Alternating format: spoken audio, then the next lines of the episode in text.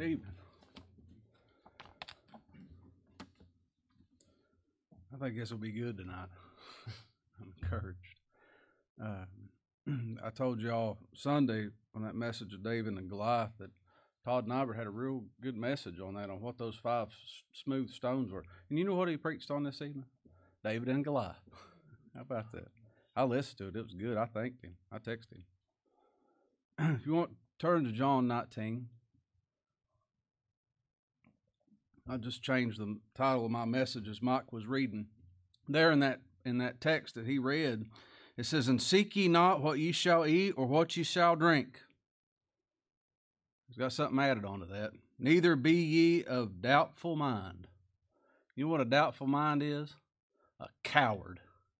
Have you ever met a coward? I've been one. I've been one a lot. A lot. I'm to title this A Hope for Cowards. A Hope for Cowards. Now, if I could find a coward, I could tell that coward, why don't you look at some other cowards? This is hopeful. John 19. I looked this up too. You know we, how long we've been in John? Two years, five months, 13 days. Have we learned anything? Has God taught us anything? I pray He has. We've been looking at the burial of Jacob on Sundays, and this here's the burial of Christ. But He uses two cowards to do it. These two cowards were used greatly. They weren't unsuccessful, they weren't dumb, they were just cowards. To the world, they were great men. They were cowards. I know. I've seen my cowardice. John 19, verse 38. And after this, Joseph of Arimathea, being a disciple of Jesus, but secretly, for fear of the Jews, besought Pilate that he might take away the body of Jesus. And Pilate gave him leave. And he came therefore and took the body of Jesus. And there came also Nicodemus, which at the first came to Jesus by night, and brought a mixture of myrrh and aloes, about a hundred pound. Then took they the body of Jesus and wound it in linen clothes with spices, as the manner of the Jews is to bury. Now in the place where he was crucified there was a garden, and in the garden a new sepulchre, wherein was never man yet laid. There laid they Jesus, therefore, because of the Jews' preparation day. It was the day before the Sabbath, and the Passover was there. For the sepulchre was nigh at hand, it was close. I had some questions I read this. So many things popped out, but I got to leave some in and I got to leave some things out. I can't cover everything. We'd be here for nine hours. Who were these two men? What did they do? Why did they do it? What does this show us? Who gets the glory for it? And then finally, and this is why I ended this on purpose, my last question where did this take place? Now that's odd, it coming after who gets the glory for it, isn't it? He gets the glory and where it took place, too. Magnificent. Who were these two men? Turn over to Matthew 27. The first one mentions Joseph of Arimathea. He was a rich man. That's who he was. Matthew 27, verse 57. It says, And when evening was come, there was a rich man of Arimathea named Joseph, who also himself was Jesus' disciple. He went to Pilate and begged. He begged the body of Jesus. Then Pilate commanded the body to be delivered. And when Joseph had taken the body, he wrapped it in a clean linen cloth and laid it in his own new tomb, which he had hewn out in the rock. This was his tomb. It was a new tomb. He hollered it out. And he rolled a great stone to the door of the sepulchre and departed. This was a rich man. Joseph was a rich man. How'd he get rich? Joseph was a counselor. Turn over to Luke 23. Luke 23.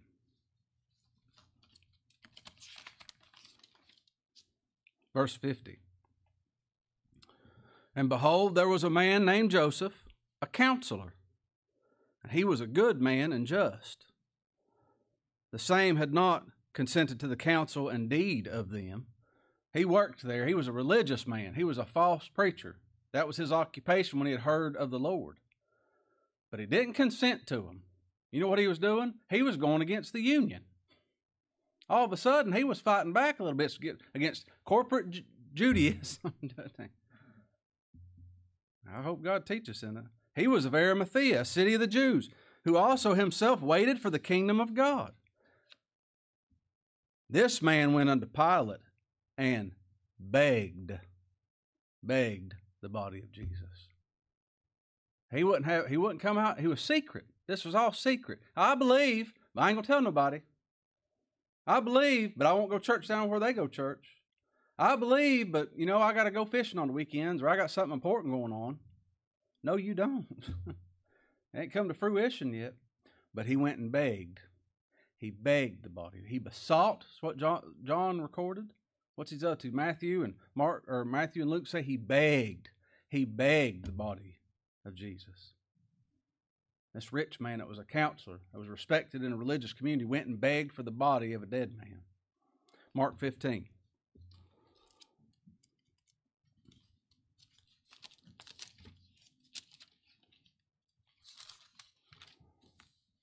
Mark 15, verse 42. Now, when evening was come, because it was the preparation, that is, the day before the Sabbath, Joseph of Arimathea, an honorable counselor, which also waited for the kingdom, came in and went in boldly unto Pilate. That's the governor. This was a rich man. He was a counselor, but Pilate was the boss, wasn't he? And he went in boldly boldly into where Pilate was and craved the body of Jesus. I love that. He craved it. That word literally translated in English is required. He had to have it. Do you crave the body of Christ? When he says, Take, eat, this is my body which is broken for you. He said, Well, I guess this is what we do on we do this every fill in the blank. This is what we do. Or do you crave it? Not just the, the Lord's table, the Lord. Do you crave Him? Do you beg for Him? Do you beseech for Him? And put all those other things away because you have to have Him. I didn't have to have Him before. I had a good job and, and, and I just, it was secret. It was secret. Something changed. Something happened. That's the key. And now he's craving, he's begging, he's beseeching. Do we crave, beg, and beseech? If we don't, that means whatever happened to Joseph Arimathea ain't happened to us yet, and it ain't happened to anybody else yet. Stay with me now. This is important. I want to apply this. Let's not forget this when we walk out the door. Verse 44. And Pilate marveled if he were already dead. And calling unto him the centurion, he asked him whether he had been any while dead. And when he knew of the centurion, he gave the body to Joseph. And Joseph, he bought fine linen wasn't that his own new tomb? He went out of his own money and he bought discounted flea market linen. That's not what it says. He bought fine linen. This was important to him. He bought fine linen and took him down and wrapped him in the linen and laid him in a sepulchre which was hewn out of the rock and rolled a stone upon the door of the sepulchre. Now, this rich man, this honorable man, this man who was a counselor, what said is good and just. He pleaded, he besought, he begged, and he craved. That's how God recorded it in all four Gospels. What would turn a rich man into a beggar? I thought about this all week. Mike, what if what if Elon Musk came down here? Would he beg you for five dollars? Would he beg you for a dead dog? A criminal? If a criminal died in your your your property, Cass, would would Bill Gates come down and beg you and crave and just please, please give me that dead criminal in your yard? Pilate marveled, all right, didn't he? What can make a rich man a beggar? Only God. Boy, we're rich in our own devices and deceits and wisdom and everything we know. Why not? But I just think here's what we've always done. Well, stop doing it that way and bow to God. He has to do that. He has to break us and he has to make us quit being rich and start being beggars and pleaders and those that crave. Because that's called his children.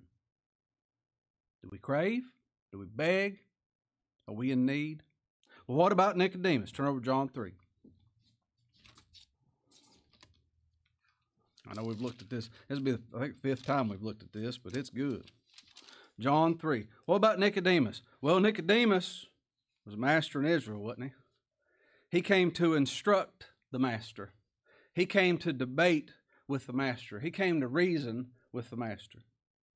As, as one time a, a faithful gospel preacher has been preaching long time, uh, 30 years, I guess. And uh, I saw a man go up, he preached the gospel and went up to him and just wailed on him after. Why'd you say this? Well, what about that? And I was sitting there watching. You know what I wanted to do more than anything?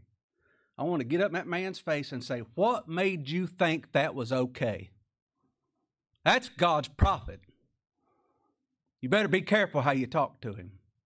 And then I'd have took him out in the parking lot. But thankfully, the Lord restrained me.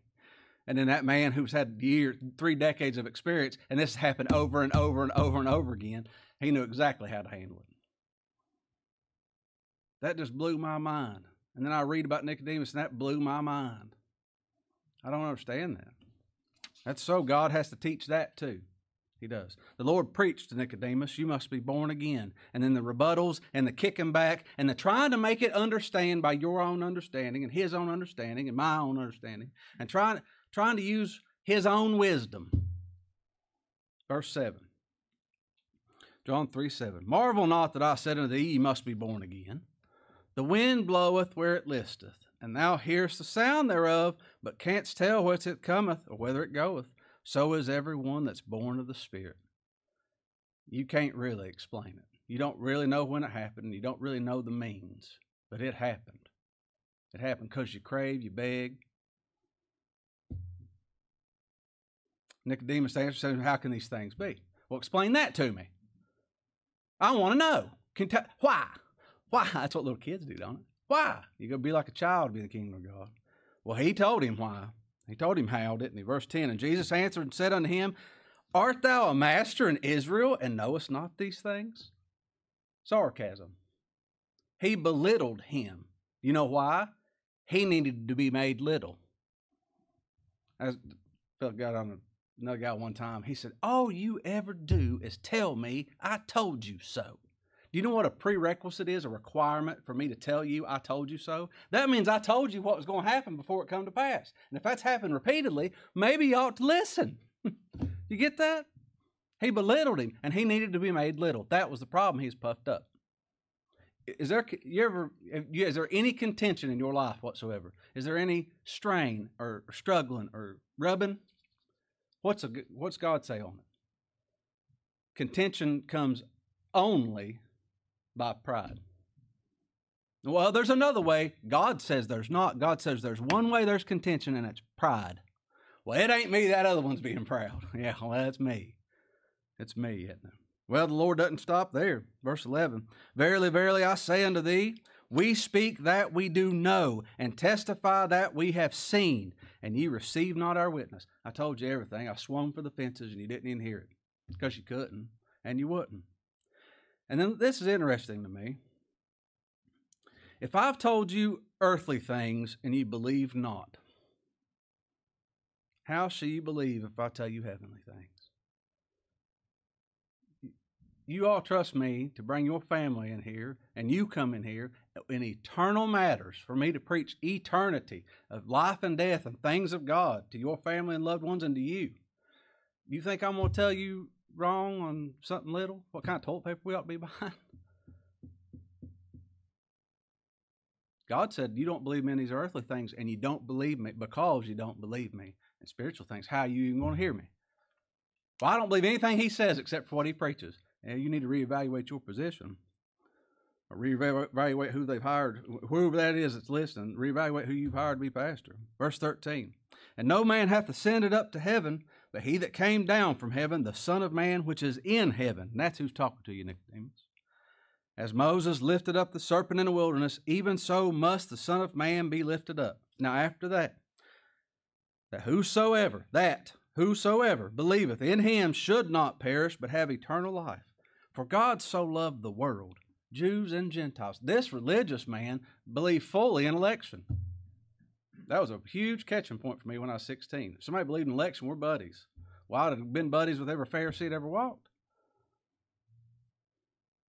God so loved the world that he gave his only begotten Son, that whosoever believeth in him should not perish, but have everlasting life. For God sent not his Son into the world to condemn the world, but that the world through him might be saved. He that believeth on him is not condemned, but he that believeth not is condemned already, because he hath not believed in the name of the only begotten Son of God.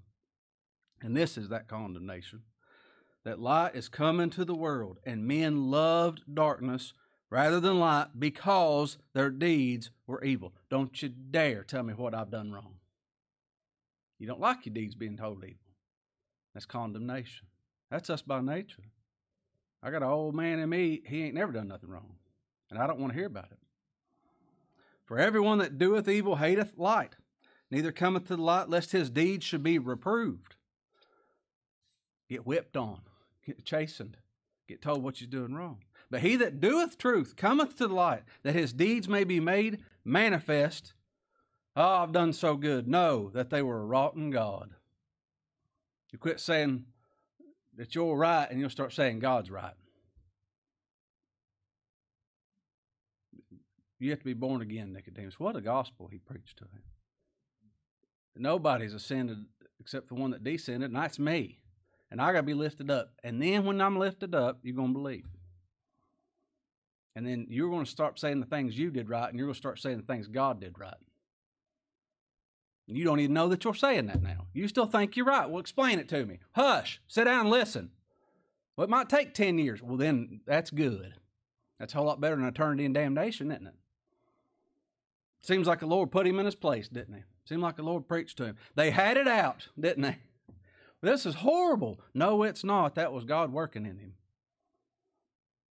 Wise man told me, if I made you mad, that's good. That means you was paying attention. you heard me. The Pharisees later on, they sent some men to arrest Christ, but they'd heard him preach. Look here in John 7. John 7, verse 37. John 7, 37. In the last day, that great day of the feast, Jesus stood and cried, saying, If any man thirst, let him come unto me and drink. He that believeth on me, as the scripture hath said, out of his belly shall flow rivers of living water. Out of that new heart, we speak of what the Lord did. We, we have our eyes with wine. All we do is see his blood, and our teeth white with that milk of the gospel. Just coming out, just like Judah, just like all the sons of Judah. Verse 45 then came, they sent those guys to arrest him. They didn't. Then came the officers to the chief priest of Pharisees, and they said unto them, Why have you not brought him? What you went to go get him, you heard him preaching, why didn't you bring him back to us? And the officer said, Never man spake like this man. I've never heard this before. Did they say we had a good handle on the gospel and I've decided he's saying what he's saying is right? They said, I've never heard this before. That's a drastic difference, isn't it? I've seen this happen. I've seen people start going from I was right to God's right. And we used to do things this way, but I ain't never seen, I ain't never heard a man like this. God's working in them, isn't he?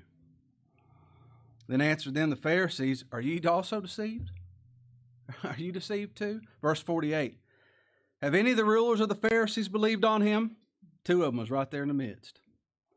But this people who knoweth not the law, they're cursed. They're cursed. Nicodemus saith unto them, he that came to Jesus by night, being one of them, he was one of these Sanhedrin, doth our law. It still says he's one of them, right? And that law is still his law, not God's holy law. You notice that? Doth our law judge any man before it hear him and know what he doeth? He's, he's starting to process this, isn't it? He's heard what the Lord said, and it wasn't a he's saved. God's work. Don't put a timetable on God. Okay? We want people to hear the gospel, have a reaction, and immediately be, be mature, grown up believers for the rest of their lives, ever, ever, ever. Uh, sometimes the Lord preaches to somebody and then waits 10, 15 years for that to kick in. That's his business. That's his business. But this is starting to work. He still hadn't professed Christ publicly. it's still his law. He was still one of them. He's still taking a paycheck every month from him, wasn't he?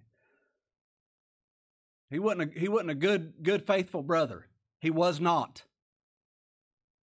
Not yet. He's got to see something. Something's got to happen. Something's got to happen. that's, that's the same thing's got to happen to us. It's important. Verse 52 And they answered him and said, Art thou also of Galilee? Whose side are you on, Nicodemus? Are you from that podunk town down there? They said, Search and look. Go read your Bible. Won't you, won't you go look them things up? For out of Galilee riseth, riseth no prophet. They didn't understand the scriptures and they didn't even know them. Been 400 years without a prophet. And this is what it comes to. There's a prophet come out of Galilee. Remember that? Uh, Jonah. Jonah was. Jonah, the son of Amittai, the prophet, which was of Gath Hepher. That's Galilee. There's a couple prophets come out of Galilee. they didn't even know what they was talking about. The Lord said, You aren't getting any sign but the sign of the prophet Jonah. He knew what he was talking about, didn't he? You know what the, you know what that means to me? The only prophet you're going to get is the one you rejected, and you wouldn't even believe him in earthly things, and that's it. That's the last one. You ain't getting no more. Depart from him. Leave him alone. He said, "What a terrifying thing. Leave him alone. Leave him alone." Well, these two cowards were made bold, weren't they? Look back in our text there in John 19.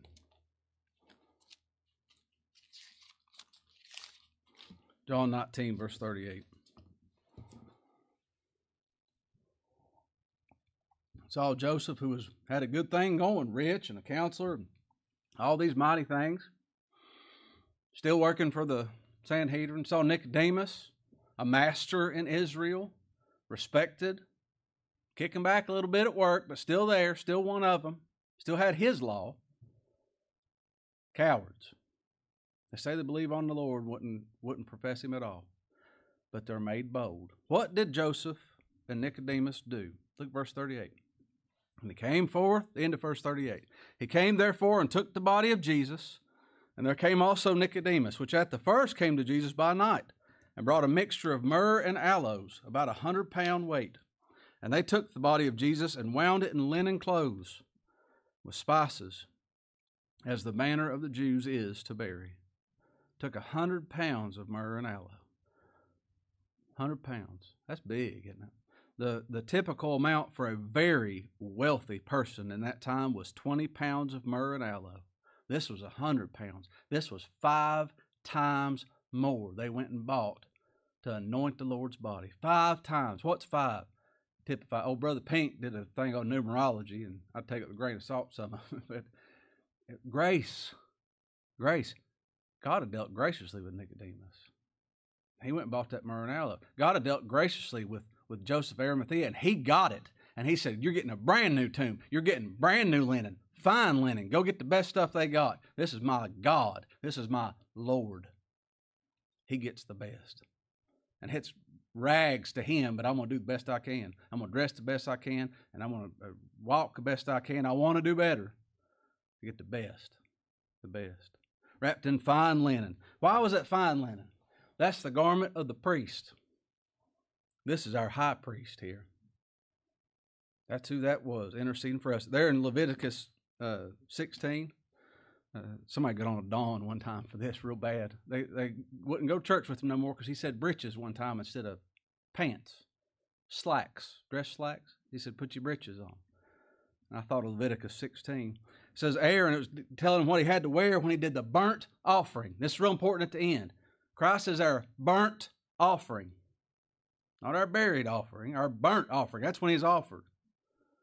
The fire of hell, the fire of God's wrath came on him. But Aaron, he had to wear on, put on a holy linen coat, and he shall have linen breeches.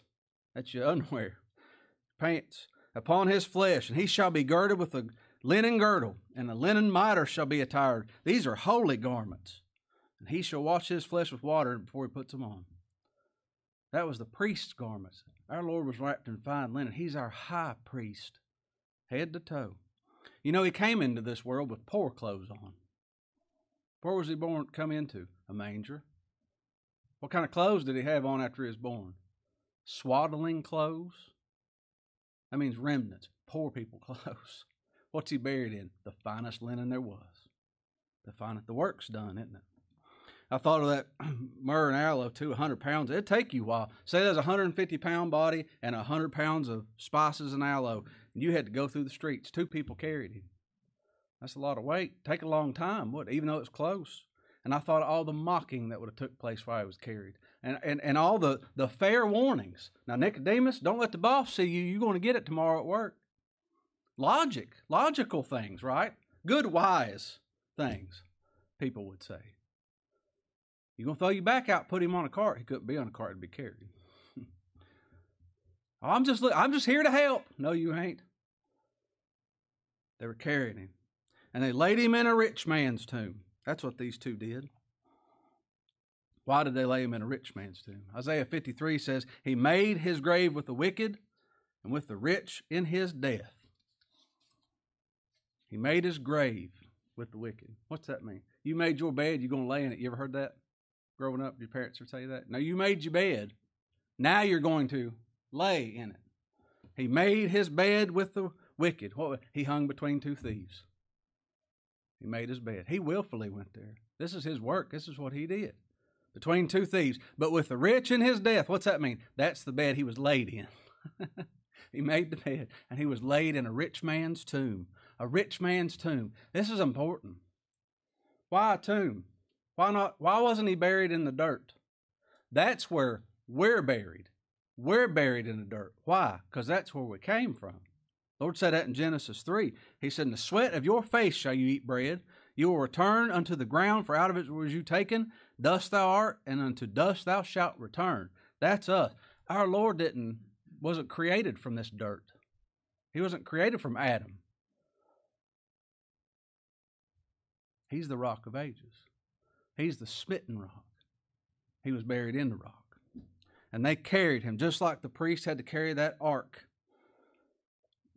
These kings and priests, these two men, these cowards made kings and priests, loving their Lord, carried his body. Christ, our ark. You know what? We get the word casket. That's what goes in the ground, isn't it? That's the same word ark. Isn't that precious? Christ is our ark. He's who we die in and we go into this dirt in. What an honor. You think about that. What if the Lord come down here and gave you a job of cleaning this? Here's what I want done. I want these baseboards clean. Would we go, ah, that's good enough? Oh, we'd scrub to them baseboards red, wouldn't we? We'd have blood coming out of our fingers to serve Him. These two that was cowards that wouldn't even go to services and wouldn't even identify publicly with the Lord's people and, and didn't make eye contact with them, that's the very two he used to bury his body. What an honor. Why did they do that? God came, it's a high price. This is a costly thing. God came to them, He gave them new hearts, and He drew them to Him. But why now? And why not before? Well, that's just the Lord's good timing. Yes, it was, but there's a reason. Look at verse 38. John 19, verse 38. And after this. After what? There's a therefore. Look what what's what it's there for. After this. After what? Look up verse 37. And again, another scripture was fulfilled. They shall look on him whom they've pierced. Something happened. They, they saw Christ crucified, and they saw they pierced him. They saw he was hung there for them. Now nothing else matters. Job said, I've heard of you with the hearing of the ear, but now my eye seeth thee. I see you crucified. I see the wrath of God poured out on you because of me. That's my wrath. I see what I am and I see who you are. You're the one that had no sin, but was made sin. And when that happens, you can have the best head knowledge you want on earth. But when we see Him, something's going to happen. Drastic things take place. When we see Christ lifted up, truly, not not not as as as somebody in 1600 said back in England, Baptist of faith confessions or something like that. No creeds, no no systematic theology, no Calvinism. When we see Christ lifted up and exalted, there is no mediocre response. That's what we see all over, and that's not so. When God works, there's, there's not a mediocre response. Why? Because we love Him. You mediocre love your daughter, your children? No, you love them. Well, somebody will make fun of you for taking care of them. Who cares? I don't care what nobody thinks. That's my children. You better watch out. They love their Lord. And when that happens, they bow to Him and they serve Him and they're with those that are other members of His body and they look out for them too. Period. Period. When we see Him high and lifted up, that's what happens. There's no lukewarm thing about Christ because He's burning in their hearts. There's a fire going on in them. That's so. That, I, I was afraid to look up who quoted it. So broke clock twice a day, so I didn't care to look it up. But somebody said that when I, I probably wouldn't care for it much anyway, since it was a Christian. But if, if being a Christian was a felony in this country, is there enough evidence on you to convict you? What if we ask your neighbors? What if you ask my neighbors? Mm. You think Joseph and Nicodemus kept their jobs after all this? Do you think they were interested in going to back to that false church that was they were right on some things. They had some things right. Do you think they was interested in doing that? No. They were excommunicated. They couldn't get married there. They couldn't have a funeral there. They couldn't get their retirement fund out of that place. Nothing. And people weren't allowed to talk to them or make eye contact with them. And that was just okay with them because they saw Christ crucified for them. Christ revealed himself to us. Oh, Joseph and Nicodemus, they waited a long time to, for this to happen, didn't they? Long time. Some people wait a long time to profess Christ in believers' baptism, don't they? They hear year in and year out. And if you were baptized underneath something that you can't sit under anymore, and that stuff that you did something, you weren't you didn't profess Christ publicly. You didn't. Because you didn't know him. You didn't do it. You didn't profess him. But why do people wait? Fear. Fear sometimes, isn't it? What's that? Pride. What? What? I'm old. What if people would think I was just saved? Who cares? Who cares? If you love Him, you'll do it. If you love Him, you'll do it. When the Lord saved a person and they see Christ high and lifted up, you don't have to beg them to be baptized. They'll beg you. Ain't that right? Your pastor didn't come to you and say, You want to be baptized? You went to him and said, It's time for me to be baptized. That eunuch did the same thing, didn't he? Our Lord says, He that believeth and is baptized shall be saved. Whosoever therefore shall confess me before men, him I'll confess also before my Father which is in heaven. But whosoever shall deny me before men, he also will I deny before my Father which is in heaven. You know, I've known some people that's left the gospel for something else. They were where the sound of the gospel was, and they went to a better job. Why Well, I, have to take it. It's a dream job, or this is how I'm going to feed my family. Well, yeah, there ain't no gospel there. Yeah, but I got to. They go to a better job, or they go to a place where it's cheaper cost of living. I want to say this as boldly as I can, plainly as I can. They left where the gospel was to go to some place that was cheap and that their retirement would support. They go to another place because that's where they're, well, I got to take care of my parents, so I got to move there. There ain't no gospel church there, I got to take care of my parents. Or their children. Well, my daughter's over there, my son's over there, I got to go there, but there ain't no gospel church there. That ain't good. There's scriptures on that. Lord said, if you don't deny your father, mother, husband, wife, son, or daughter more than me, you ain't worthy to be my disciple. You're taking that too far, Kevin. No, the Lord said that. That's His word. And I thought of my pastor when I was growing up, this was pounded into us, but he said, instead of leaving the gospel for a better job, we ought to leave our jobs for a better gospel. How many do? A remnant. A remnant. Who gets all the glory for this? Joseph and, and, and Nicodemus, they lost everything. They, they were well rich men. He wasn't rich now. You're broke, Bubba. Nobody take your money. They won't even sell you groceries. Nicodemus, you ain't part of that Sanhedrin no more. You left them them religious circles when he went to went to God. When he came to Christ. Who gets the glory for this? The Lord does. The Lord does, doesn't he? This is all his doing. His perfect providence to honor himself, to glorify himself. He used two cowards, the least likely two to do it. This is real important. Stick with me. If I lost you, catch up. Where was Joseph buried? The same place every believer is buried, in the Lord's tomb. He was buried in the Lord's tomb, in the cleft of the rock. That's where we must be buried. Jacob said, I am to be gathered unto my people. It's got to happen. The master was risen out of that tomb when Joseph died, so there's plenty of room for him. Our Lord's on his throne right now, and there's plenty of room. Come on. I know there's room because we ain't, this world's still here. Lord called his last saint home. Come to him, profess him, bow to him. The master's risen. And I thought this too. Joseph, he hewn out, the, that's his tomb, his new tomb, he hewn out, right? In the grave that he dug for himself. We dig our own graves, don't we? We did our own sinning at a great cost to us. But the Lord laid in our place. Do you see that this is all substitution? You, you think that went through their head? You think Nicodemus and, and Joseph was standing there with all their understanding and, and, and, and wisdom and and that's he that's where I ought to be laying. He's laying there. That's what has to happen. Mm, you think they considered that?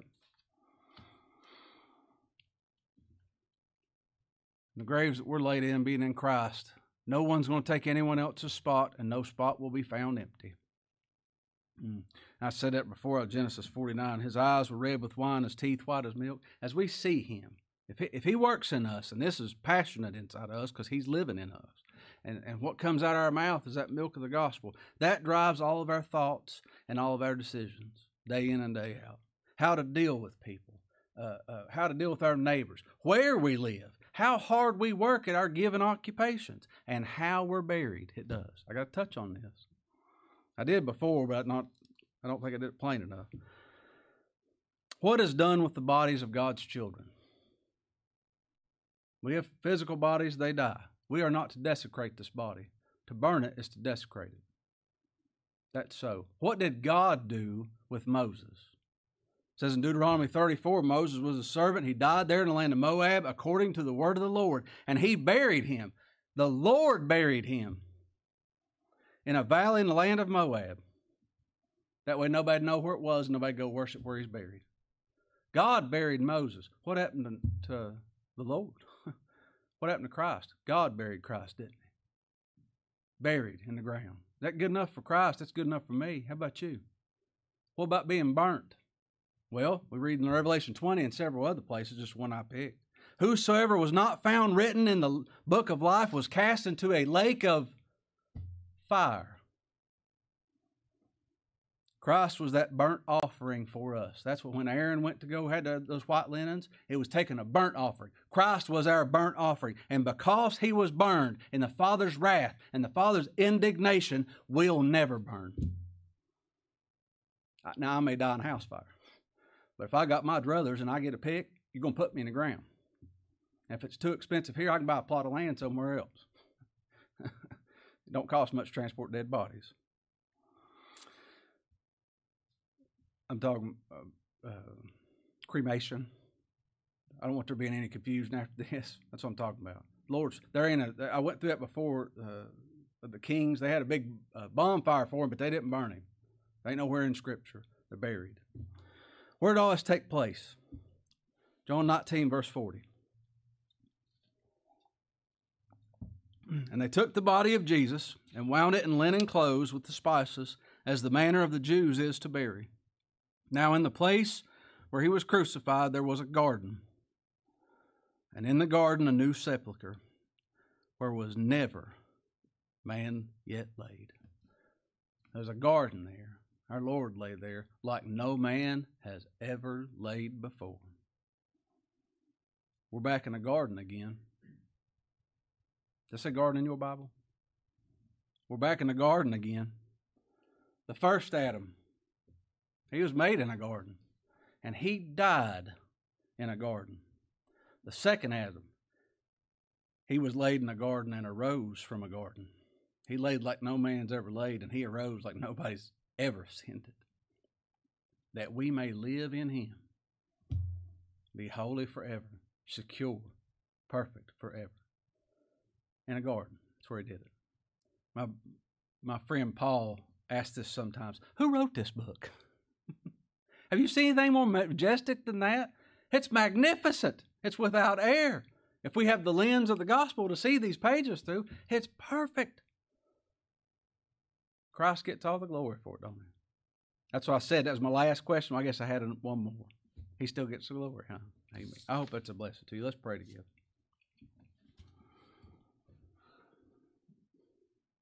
Father, we want to be faithful servants. When we see Christ and Him crucified, and what's finished, and Him risen, and Him seated on His throne, Lord, desire to be a faithful servant, to be a good and wise servant is in us, but you must do it. We beseech you. We beg and we crave to see Christ and honor Him and live as people in this world that honor Him and know Him.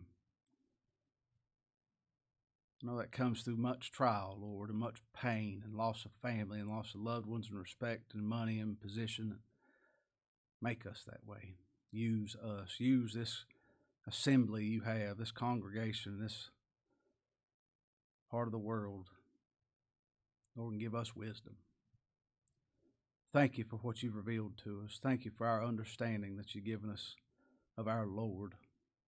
Thank you for giving us a heart that adores Him. Lord, and forgive us for what we are. Forgive us our cowardice and this flesh and it's always warring against us. Be with our brethren, Lord, those that aren't with us tonight, that are in the pain and of trial that you've sent. Strengthen them, Lord, and give them wisdom through it. It's because of our Redeemer, because of where He is now, and His intercession for us that we come boldly to ask these things. Amen. All right, Brother Mike.